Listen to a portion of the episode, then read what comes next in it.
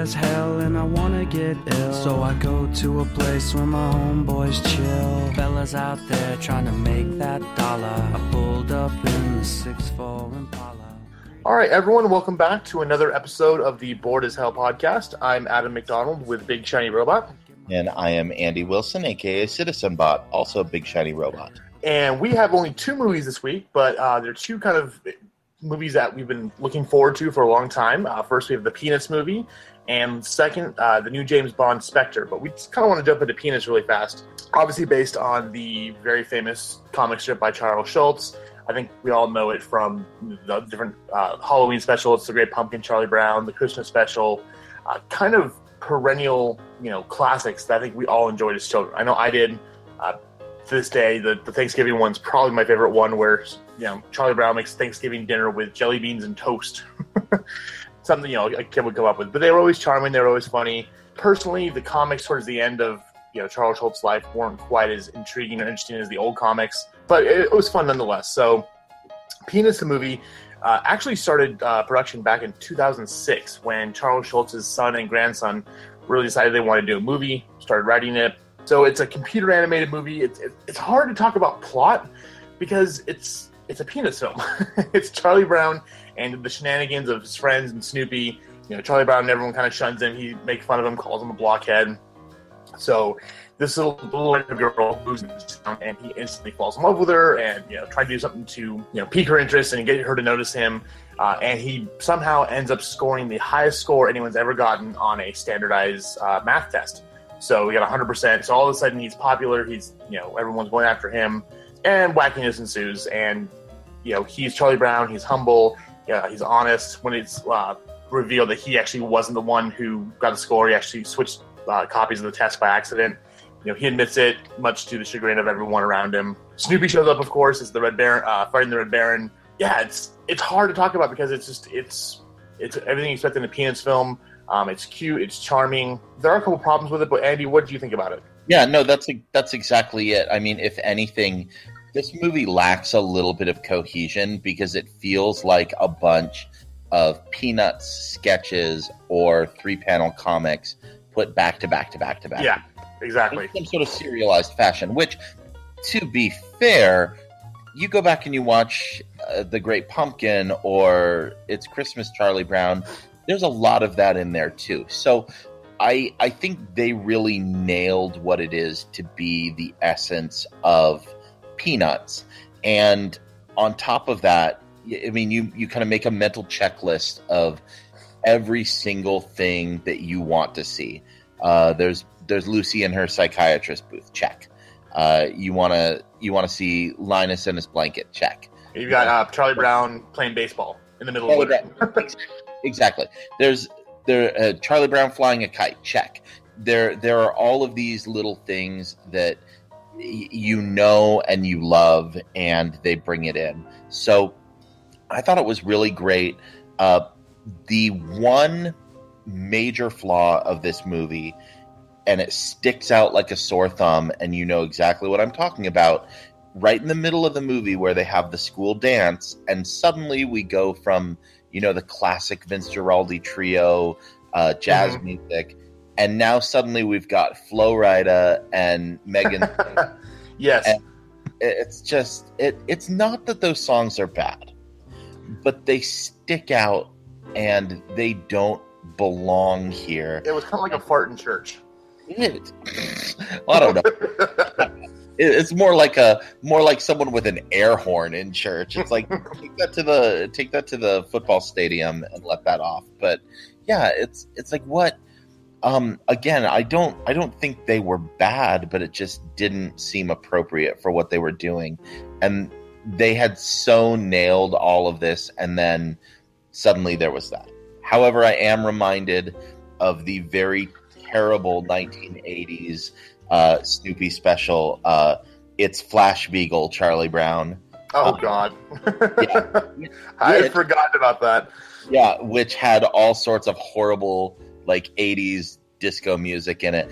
But the character of Sally was played by the girl who ended up being in the Black Eyed Peas by Fergie herself. Yeah, So that's a piece of interesting trivia right there.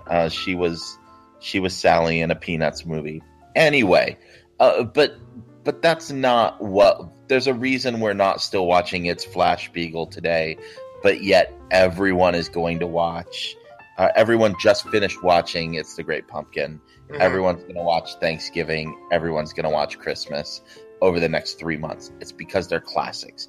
The only thing that separates this movie from those classics are repeat viewings and nostalgia. So, you know, as soon as this comes out, it's going to be great for kids, great for adults. You can turn it on and enjoy it. I wasn't so super impressed by it, but I think it's going to age well, and it's a great kind of primer and synthesis of everything that Peanuts was and is. Yeah, I mean, this movie really relies on, and I would say exists due to our nostalgia. I mean, because and our parents' nostalgia, and maybe their grandparents, however far back that kind of goes. It was interesting that when I went and saw it today, I actually went and saw it, public screening because I had to work. Tons of kids, of course. I expect that. The kids were getting bored. I mean, they were kind of crawling all over the place, being restless. I was having a good time, and the other adults were. But you mentioned how there's almost like a checklist of what we're looking to see. It's like, the no dogs allowed. Yep. There was, like I said, the baseball field. Everything else we've grown to expect in these Peanuts cartoons and Peanuts moments. It felt like it existed only for nostalgia. I'm not so sure that I would have wanted them to go a different way and tell a totally new story that didn't pay homage to what came before. Because I think like Alvin and the Chipmunks and other quote-unquote kids movies have tried to do that. The Smurfs and failed miserably and delivered a movie that was unbearable to watch. But yeah, it felt like just a bunch of little vignettes put together instead of more of a cohesive movie. The one thing that stood out that really annoyed me, I'm a huge Snoopy fan. I love Snoopy. I love Woodstock. They're my favorite characters in the Peanuts universe.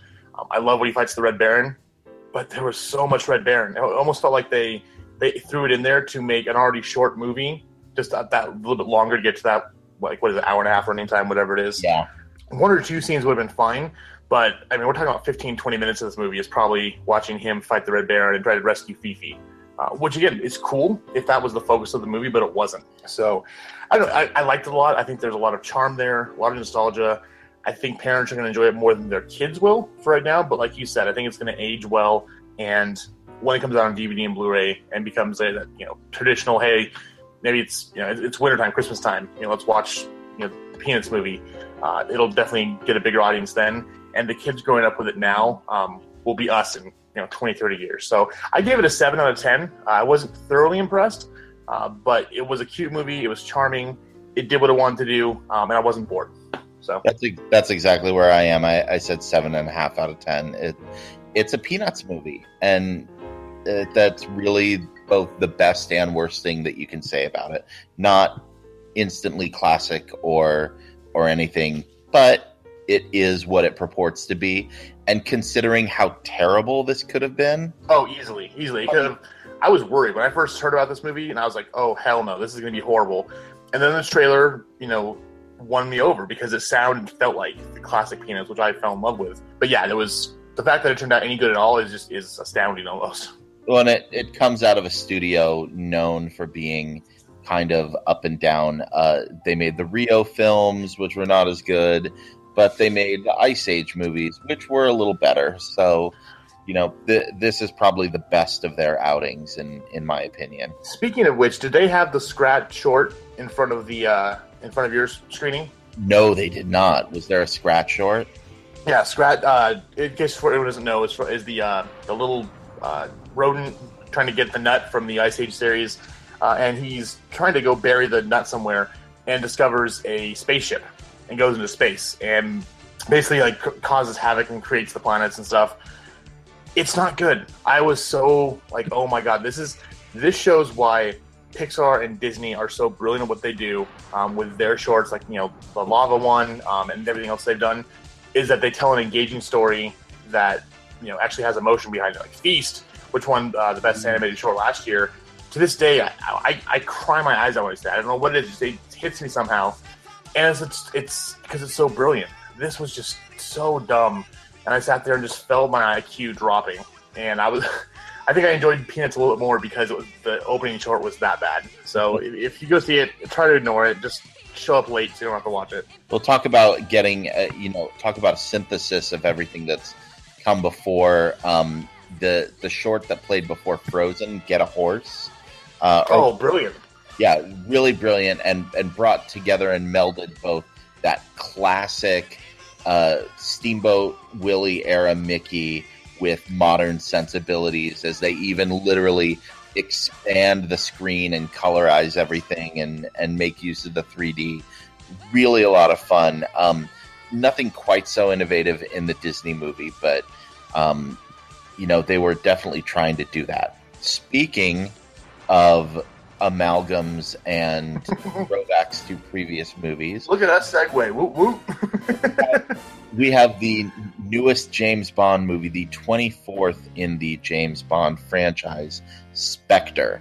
We have Daniel Craig returning as James Bond, and we also have Sam Mendes returning as director of this. He directed Skyfall, which is amazing. It's one of my favorite Bond movies, and this movie literally picks up right after the end of Skyfall. In fact, in a very early scene in the movie, Bond is handed an envelope of personal effects that they recovered from the Skyfall site. And you can see, it's actually a plot point, the old MI6 building sitting there on the Thames, still bombed out. So this is probably within weeks of the events of Skyfall. And Bond is back on the hunt, trying to figure out exactly what's going on. He's picked up a scent, he's picked up a trail, and it seems like there are threads that have tied all of the tragedies of the last few years together. And so he starts pulling on these threads. And opening in Mexico City with one of the most beautiful shots, not only in any Bond film, but in any recent action film, a continuous no-cut shot going through the streets of Mexico City as Bond finds and hunts his target. Oh yeah, it's gorgeous. It's the best shot I've seen in a movie in a long time. It's absolutely amazing. I say Birdman last year was the last time I saw a shot like that. That's exactly what I was thinking. It's like Sam Mendes saw Birdman, and he's like, I can do something. Let's do that. Yeah. So it was great. It really built up the tension in this scene, and it gets to the point where I was sitting there yelling at the screen, like going, cut, cut! You got to break this tension. Stop! I got to see something else. You're killing me here. And then the movie kind of becomes less artful after that. We'll come back to that. Amazing opening sequence in Mexico City. But because of this, Bond is still out on the trail, and he is he's thrown into worldwide events and is trying to track down the people behind what happened in Mexico City. At the same time, what's happening back in the home office is everything is getting revamped. M is under a lot of pressure. They are taking MI6, the International Secret Service, and MI5, the Domestic Service. They're going to put them together.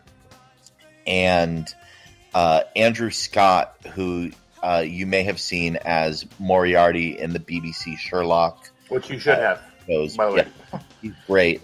He's playing a new government operative called C, who is overtaking all of this, and he's decided he's going to scrap the 00 program. It's a relic of an ancient time, and we should be focusing on surveillance and drones. Oh, and he's working to get together with the other 12 most developed countries in the world and pool all of their intelligence data into a giant computer system and spy on everyone as all of the world's governments. Yeah, that's not a problem at all. No, nothing reflecting real life or anything at all, like Edward Snowden. Yeah. So it's very interesting. Bond is kind of racing against the clock, and there's this ideological tension about, you know, Bond working as essentially an assassin spy versus modern intelligence gathering and what works and what doesn't. So there's some thought and some art in this, but I think that it where it is most strong is me coming into this as a huge Bond fan. If you go back and look at Big Shiny Robot, Brian Young and I, right before Skyfall came out, we watched every single Bond movie in the space of a month and reviewed them all. This is, to me, right below Star Wars, Marvel, Star Trek, in terms of franchises that I care a lot about. And they just sprinkled so many references to other movies throughout this. And I don't know how much of that you were picking up on, Adam, but it was... I picked up a lot of it. And we'll talk about this later, when I kind of got into James Bond really heavily, it was during the Pierce Brosnan series. And then, of course, I've seen all the Daniel Craig ones. Daniel Craig's my favorite James Bond. Not to be blasphemous or something, but I think he's a much more developed actor and just really nails the part of what it means to be James Bond. So, yeah, I did catch a lot of the hints. That being said, I've seen all the James Bonds. Like, growing up, it'd be on, you know, I think TNT every single holiday does a James Bond marathon, it seems. But I've never actually sat down and watched them all the way through like you and Brian had. So I'm sure there's little tidbits and morsels of stuff that you got that I just went over my head because I just wasn't as familiar with it as you are. Well, what this really felt like, though, was a giant homage to On Her Majesty's Secret Service, with a little bit of From Russia with Love, and a sprinkling of like The Man with the Golden Gun and a couple of other just here and there little morsels. Lots of stuff that screamed out to me, this is classic Bond, in much the same way that Casino Royale tried to revitalize this franchise and revamp it for the modern age. And Skyfall did a kind of reverse retcon origin story to do kind of the Bond Begins sort of story.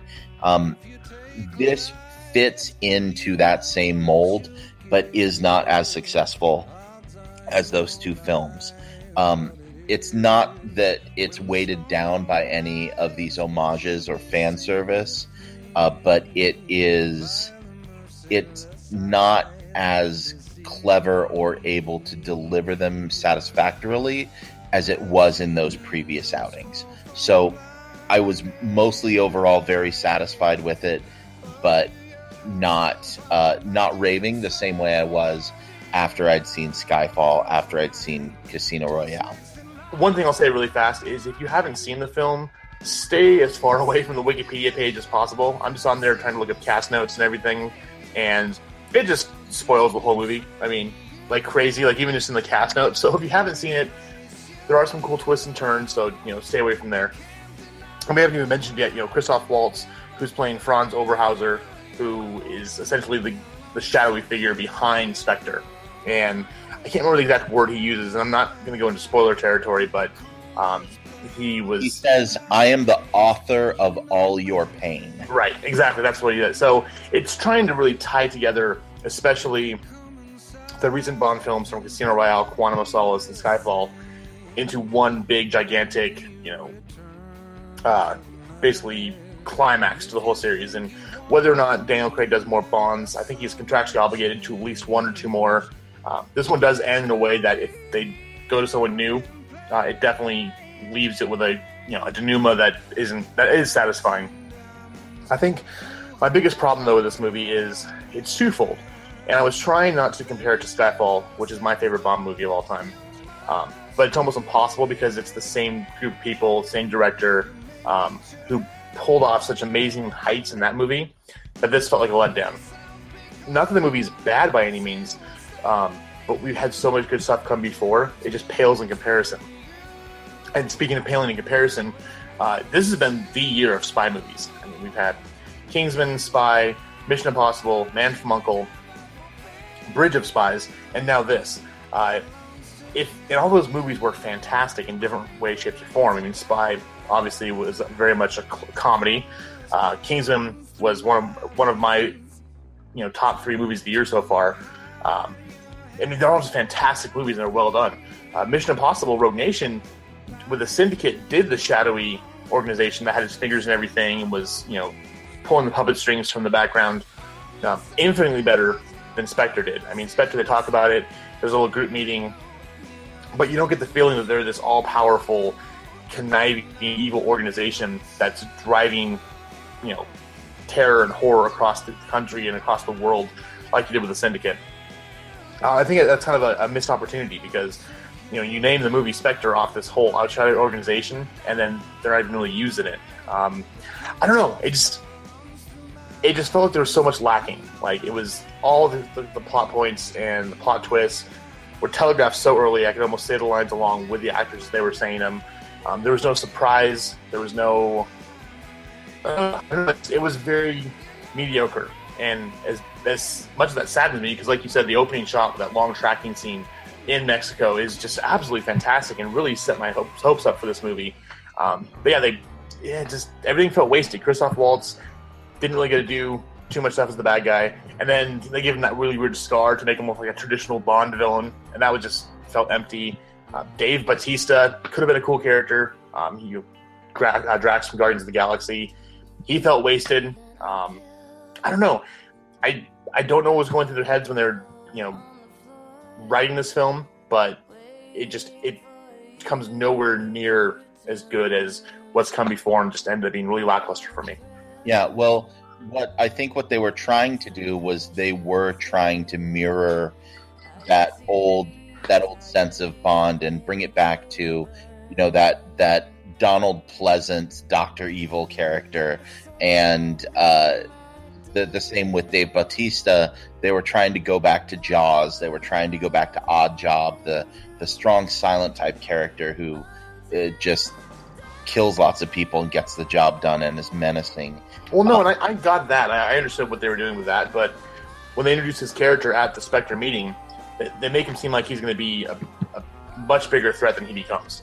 I mean, Jaws, Oddball, and all those, those kind of henchmen type characters were bigger parts of their movies and were menacing. I mean, Dave Bautista, he's a big dude and he takes punches, but the fact that, he disappears halfway to two-thirds of the way through the movie and you never see him again, it wasted opportunity would be this phrase that seems to sum up everything that happened in this movie. No, completely. And they just didn't put enough into these characters. It's like they said, oh, well, that's the off-brand version of Donald Pleasance, so that's good enough. Yeah, that's the off-brand version of Jaws, so that'll work. That's what we wanted. I think they were maybe a little bit rushed by trying to get this out. This script actually leaked in the Sony hack. Oh, that's right. Yeah. So I've had this movie spoiled for me for quite a long time because I couldn't stop myself from looking at it, and that script had a ton of problems that they actually fixed a lot of before it got to here, but they still didn't fix all of them, and there's still quite a few problems that showed even in that original draft that I think if they had taken more time and more thought, they could have been able to figure it out. On top of that, Mendes is such a great visual director. And you look at Road to Perdition or American Beauty or Skyfall, and you see these beautiful visual flourishes. And I feel like he took all of his time and his talent and focused it on that first 15 minutes and then just kind of gave up. And he said, okay, I did it. Now we're just going to point the camera at people and shoot the rest of the movie. And I don't care. We're just going to shoot the rest of this. He puts the scenes together well, but it's more workmanlike than it is really amazingly artistic. Mm-hmm. And that was disappointing because, again, that first part showed so much promise, and the source material that they were just outright stealing from has so much more emotional impact, and they just pulled their punches on this. Yeah. When I was talking with Brian Young about this, he said it's On Her Majesty's Secret Service, but they pull every single emotional punch, and I'm like, yes, that is exactly what this movie is. Yeah. So I mean, like I said, wasted opportunity is my final thoughts about this movie. I'm only at a 5 out of 10. I will give you credit for a couple things though. Actually, the Bond girls are kind of fun because Monica Bellucci, she's not really so much a Bond girl in this, but she is a character that he ends up, betting. She is the first quote-unquote Bond girl to be over 50. So it was kind of cool to see a mature woman in that role. And then the traditional Bond girl, Dr. Madeline Swan, who's played by Léa Seydoux, she was cool because they let her be a badass. She wasn't the typical, oh, woe is me, come save me, Mr. Bond. I mean, she knew how to handle a gun and took care of things. And so it was kind of fun to have a very different, a much more different Bond girl than we're used to seeing in the past. And there was definitely, they played with the formula and they made it clear that there was some emotional connection between the two of them, which is not something that has happened to Bond since Vesper Lynd in Casino Royale. Yeah. And in the entirety of the rest of the movies, with the exception of On Her Majesty's Secret Service, for those who have seen that, which is why I keep going back to comparisons to this, because like that, Diana Rigg as the Countess Tracy in that movie is the only other Bond girl who is Bond's equal, and so there is a lot of that, but it lacks some of the emotional depth that film did with how they actually played with it. But those scenes, those torture scenes near the end of the film, I think.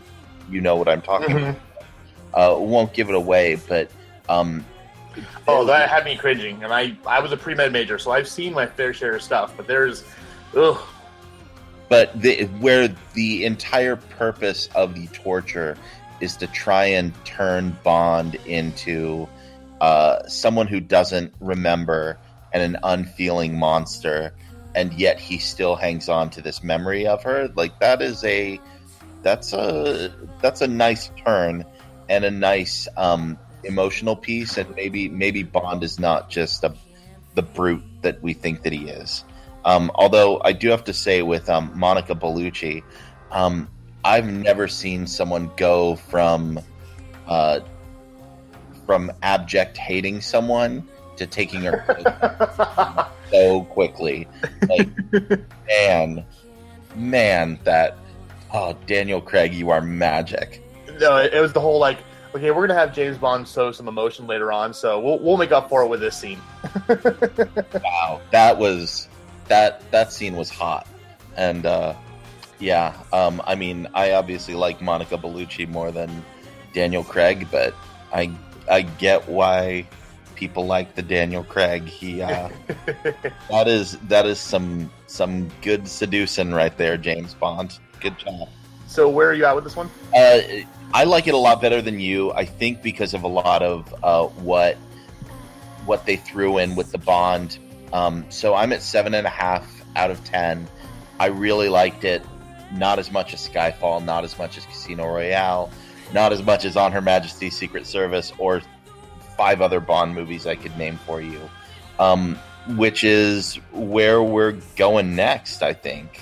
Yeah, so before we went and saw Bond, we were thinking about a recommendation for this week, and the obvious answer was, "What's your favorite James Bond movie?" I think we both had the same answer, so I let you take Skyfall.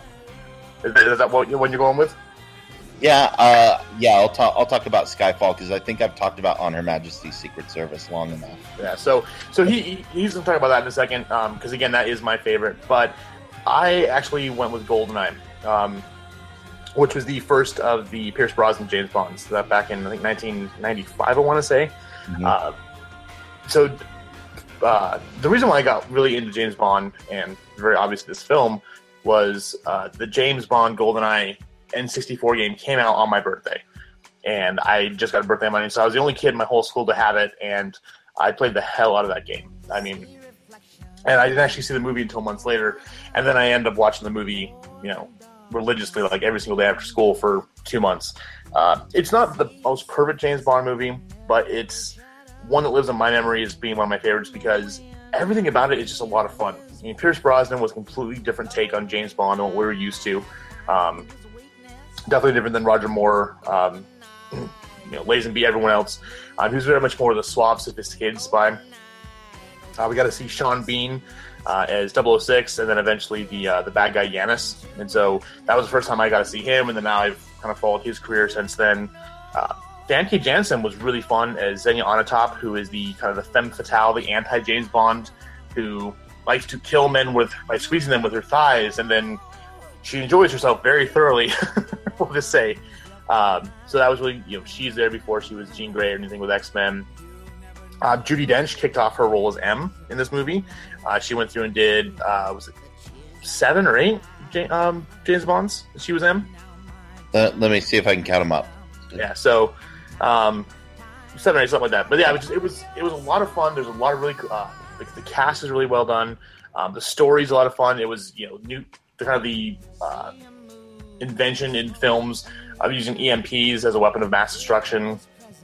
Obviously very false, and the way it's presented wouldn't actually take place that way in real life as we've seen nowadays. But yeah, it was a James Bond that wasn't afraid to have fun, be over the top, have a tank, drive through the middle of Moscow, and then finish on a skyhook, fighting to death on a ladder, you know, over nothing pretty much. So if you haven't watched it recently, go back, check it out again. If you've never seen it, because maybe you're not a huge Pierce Brosnan fan. I know my mom hates him and will never see movies in because of his role in Mrs. Doubtfire, because she hated him so much in that movie.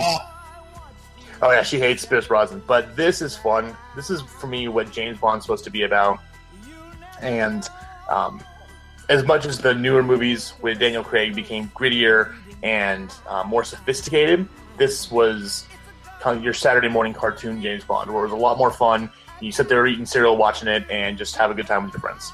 Yeah, you know, you mentioned that this was your first James Bond. It was actually my first one too, or at least the first one that I paid attention to. Funny story, the first movie I ever remember seeing in a theater was actually Never Say Never Again, the rogue Sean Connery Bond remake of Thunderball. Mm-hmm. 1982, 1983. My parents swear that they took me to go see Return of the Jedi. I don't remember it, but I do remember Never Say Never Again. Mm-hmm. Don't remember it that well. But the first Bond movie I ever actually paid attention to was Goldeneye, and really got me into the whole franchise and everything. So that was kind of my starting point. So it's kind of like Doctor Who. Whoever your first doctor is, they're always that means the most to you. So Pierce Brosnan is always going to have a special place in my heart. Yeah, and Pierce, I love this one. Daniel Craig is my favorite James Bond. I don't care if it's blasphemy. Say what you want. But I just love that Pierce Brosnan has such a totally different take on the character, the one we'd seen before. Yeah. Well, you know, I don't think it's blasphemy anymore to say that Daniel Craig is the best Bond. I mean, people really want to remember Sean Connery, but you go back and you watch You Only Live Twice or Diamonds Are Forever, and you forget how silly and ridiculous those movies went towards the end, and you only remember the good parts of Dr. No and Goldfinger. Mm-hmm.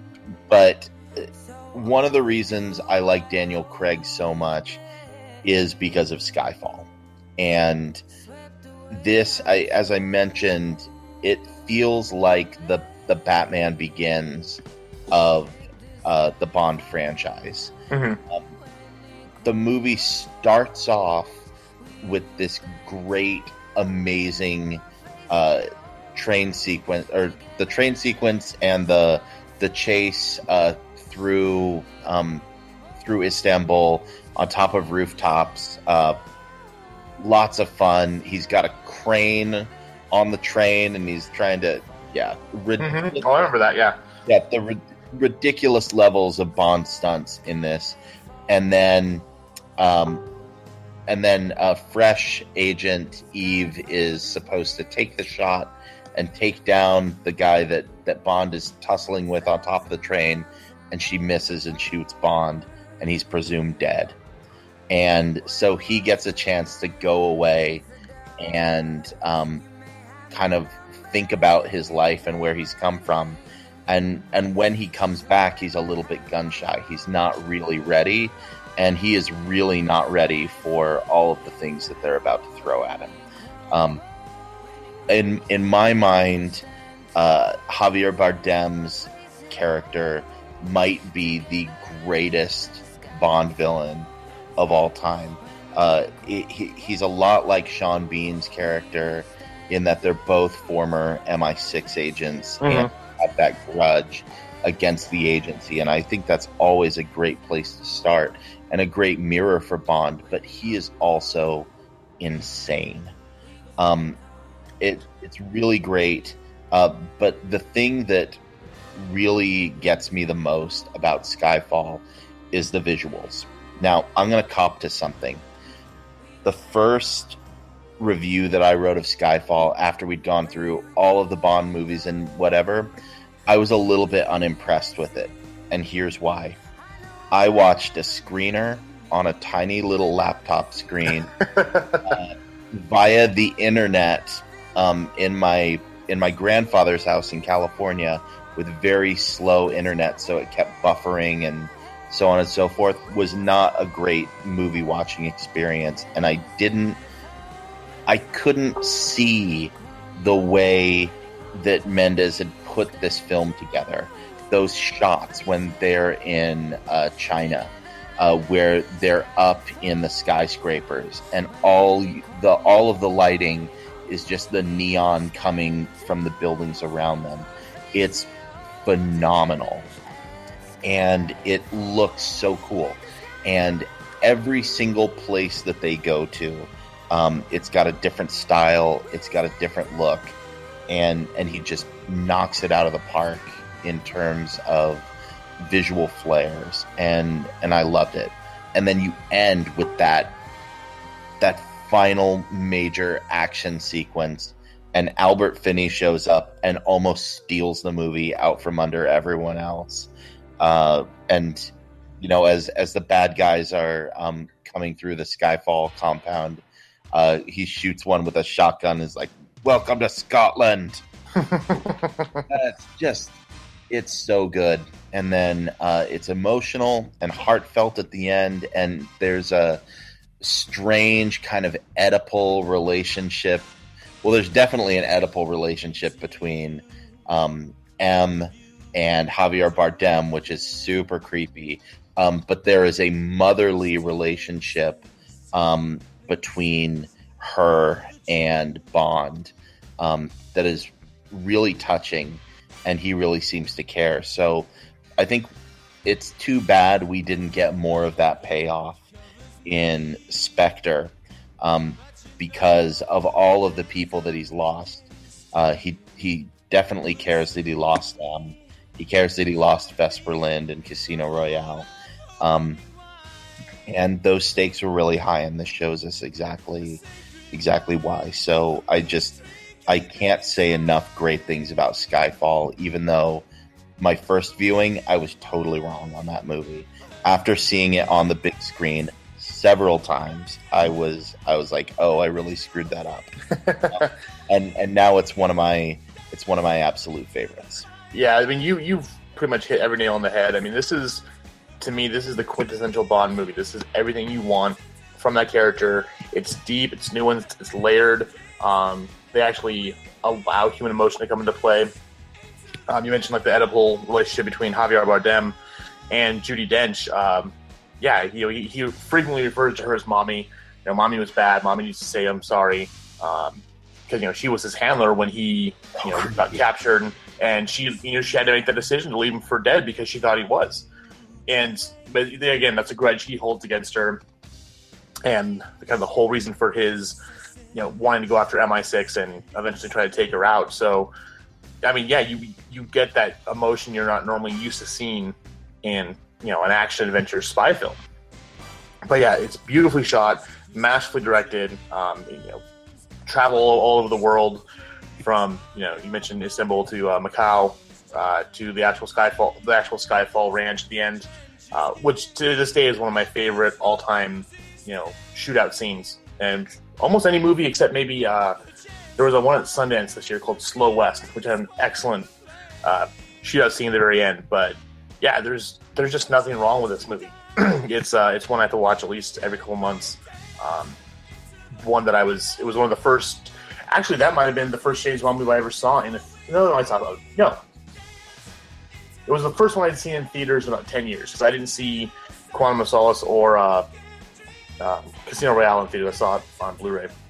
Yeah. So that was really cool to have that huge. I think it was even an IMAX too. That huge just presence of what's happening on the screen. That was the way to see it. Is I saw it in a regular theater, and then I went and saw it again in IMAX, and it was like, wow, they really use this. On top of all of that, and one of the things that I think that really defines a Bond movie is the theme song. And Adele's Skyfall is just hands down one of the best Bond songs. It is a great song, a great singer, and there's a lot of garbage in the Bond song catalog. So most Bond songs only exist. You know, you almost want to fast forward to the credits to get to the movie. Skyfall is one you could put on the radio, and everyone. I think they did actually put on the radio, and everyone loved it. Yeah, and here's the thing, I think that Sam Smith's writing on the wall is so boring. And that was the worst part of the movie. That opening sequence was cool looking. It was very reminiscent of an old school Bond opening, but that song is just boring. It's like they took Thunderball and kicked Tom Jones in the nads and then loaded down 25%, and it's just like, what the. Actually, the Skyfall hit number 8 on the Billboard Top Charts back when it came out. So yeah, that was definitely getting some radio play. I don't think we'll be hearing Sam Smith anytime soon. I don't know. Those 12-year-old girls really, really love the Sam Smith. So 12-year-old boys too. So there you go. But yeah, that ranks right up there with Goldfinger and. You know my love for the Beatles, so Live and Let Die as like great Bond theme songs. Oh yeah. So yeah. So there you go. So Peanuts overall pretty good. Skyfall, I liked it a little bit less than Andy did, but definitely if you haven't checked them out, go see Skyfall if for some reason you haven't, and revisit Goldeneye because it's a lot of fun, and we think you'll enjoy it just as much as we did. So, and after you've seen Spectre, if you go see Spectre, do yourself a favor. Everyone forgets about On Her Majesty's Secret Service because it's the only movie with George Lazenby. Go back and watch it. Like, Skype me in and I will talk through it about why this film is so brilliant, and then we'll talk about it afterwards. So, there you go. Yeah, Andy invited you to Skype with him. So... All right, that'll bring us to the end for this week. Next week, we've got 3 films. We've got Love the Coopers, My All-American, and The 33. So check back then, and we'll fill you in on what those are like. Hail Satan, and have a lovely afternoon.